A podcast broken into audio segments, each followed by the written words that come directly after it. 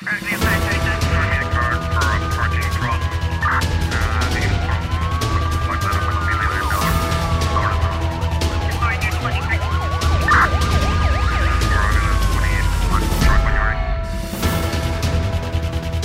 A Polícia Judiciária Portuguesa deteve esta quinta-feira no aeroporto de Lisboa um cabo-verdiano de 31 anos, eh, suspeito de assassinar a facada a mulher grávida, também cabo-verdiana. De acordo com a notícia avançada pelo Correio da Manhã, a vítima de 38 anos eh, apresentava vários golpes pelo corpo e principalmente na zona da barriga. Em comunicado, a PJ portuguesa confirma que o cabo-verdiano foi detido no aeroporto de Lisboa quando tentava fugir do país. Momentos antes da detenção, o homem terá tentado contactar familiares e amigos com o objetivo de pedir dinheiro para realizar a viagem de avião, isto porque tinha apenas 15 euros consigo. Segundo o Correio da Manhã, a família deu o alerta para a PSP na madrugada desta quinta-feira, sendo que temia que a mulher fosse assassinada pelo namorado após a reação do suposto agressor nas redes sociais. Na Ilha do Fogo, a esquadra da Polícia Nacional de São Felipe recebeu uma denúncia de uma cidadã chinesa dando conta de um assalto uh, protagonizado por três indivíduos encapuzados que levaram uma certa quantia em dinheiro. Uma fonte da PN em São Felipe avançou à Infopress que o assalto, segundo a denúncia, aconteceu por volta das 18 e um quarto desta quarta-feira, quando os três indivíduos encapuzados entraram no estabelecimento situado no centro histórico, ao lado do mercado municipal e sob ameaça de uma arma branca, levaram uma certa quantia em dinheiro que se encontrava na caixa registradora e, de seguida, cortaram os fios e levaram às câmaras de vigilância. Os agentes da Polícia Nacional estão no terreno a fazer as diligências necessárias para a localização dos meliantes. O secretário-geral da ONU, António Guterres, volta a pedir o fim da guerra na Ucrânia. Para o líder das Nações Unidas, as pessoas precisam de paz em linha com a Carta da ONU e a lei internacional. Guterres falou esta quinta-feira aos jornalistas na cidade de Tel Aviv, acompanhado do presidente ucraniano Vladimir Zelensky e do presidente da Turquia Recep Tayyip Erdogan. Os três líderes debateram os esforços para alcançar a paz. O secretário-geral saudou a cooperação e a vitória do multilateralismo que possibilitou um acordo para a saída de grãos dos portos da Ucrânia, mas para ele o centro do problema é a guerra que continua. Guterres voltou a dizer que a invasão da Rússia é uma violação da integridade territorial da Ucrânia e que viola a Carta da ONU. O conflito iniciado em 24 de fevereiro está levando a inúmeras mortes, destruição massiva e ao deslocamento de milhões de pessoas, além de violações dramáticas dos direitos humanos. Para o secretário-geral, a paz ansiada pelos ucranianos reflete as aspirações das pessoas de todo o mundo, principalmente dos jovens que querem um futuro de oportunidades e sem violência. Antônio Guterres também afirmou que está gravemente preocupado com a situação na usina nuclear de Zaporizhia, a maior da Europa.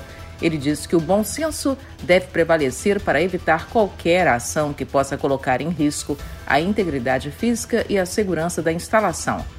Para o chefe da ONU é necessário um acordo urgente para restabelecer Zaporizhia como uma infraestrutura puramente civil, levando segurança à área. Os arredores da usina foram alvos de vários bombardeios na última semana e, em um deles, um dos reatores foi desligado. A Agência Internacional de Energia Atômica, a IEA, está em contato com a Ucrânia e a Rússia e já informou que está pronta para enviar uma missão técnica ao local para avaliar a situação da segurança nuclear. Para Guterres, a vitória da diplomacia e do multilateralismo que levou ao acordo da iniciativa de grão do Mar Negro é uma prova de que é possível alcançar consensos. Da ONU News, em Nova York, Mônica Grayle. António Guterres reafirma que não é possível conseguir uma solução para a crise global de alimentos sem assegurar o acesso total à produção de alimentos e fertilizantes da Rússia e da Ucrânia.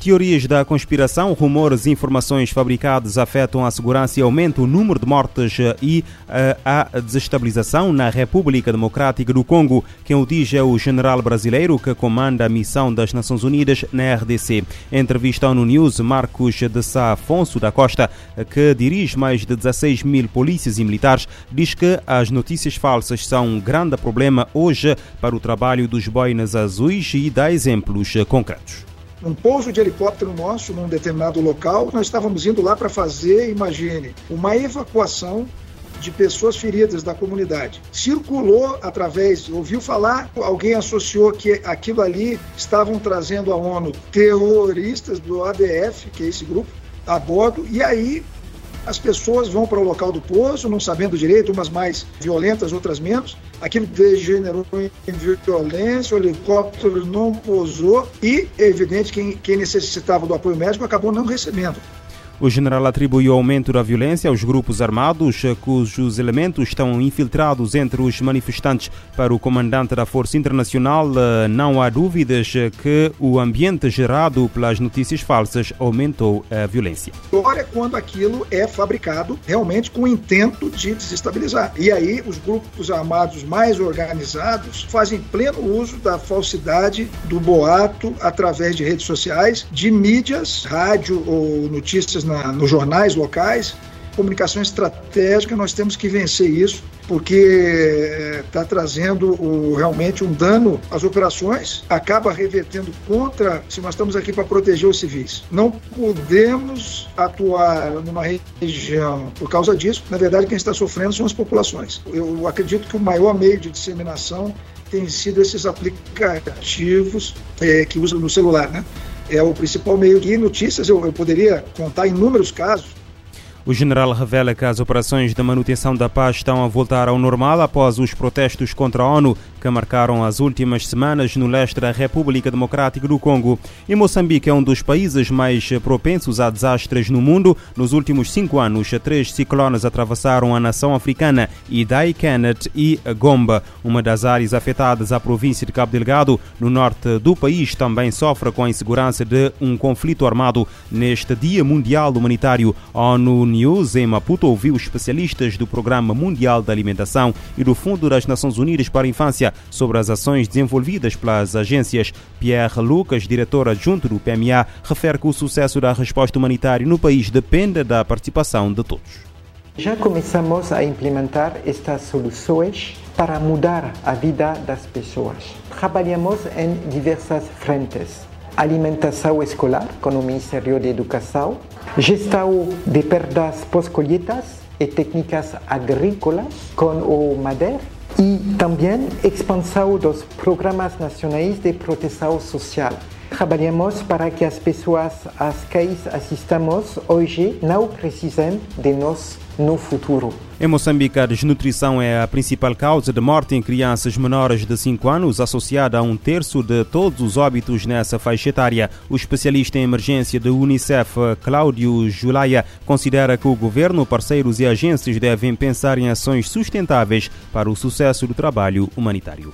Nós temos que ter agora a necessidade de cada vez mais proteger os investimentos que fazemos porque sabemos que em certas zonas há certos riscos que estão a ser recorrentes. Portanto, os ciclones estão a ser mais recorrentes, as tempestades estão a ser mais recorrentes, as cheias estão a ser mais recorrentes. Então, as nossas infraestruturas escolares, de saúde, de estradas e pontes, devem ter um nível de resiliência capaz de resistir a esses eventos. A Agência das Nações Unidas para a Coordenação Humanitária indica que cerca de 1 milhão e 500 mil pessoas no norte de Moçambique precisam de assistência e proteção humanitária devido ao impacto contínuo do conflito armado, violência e insegurança na província de Cabo Delgado.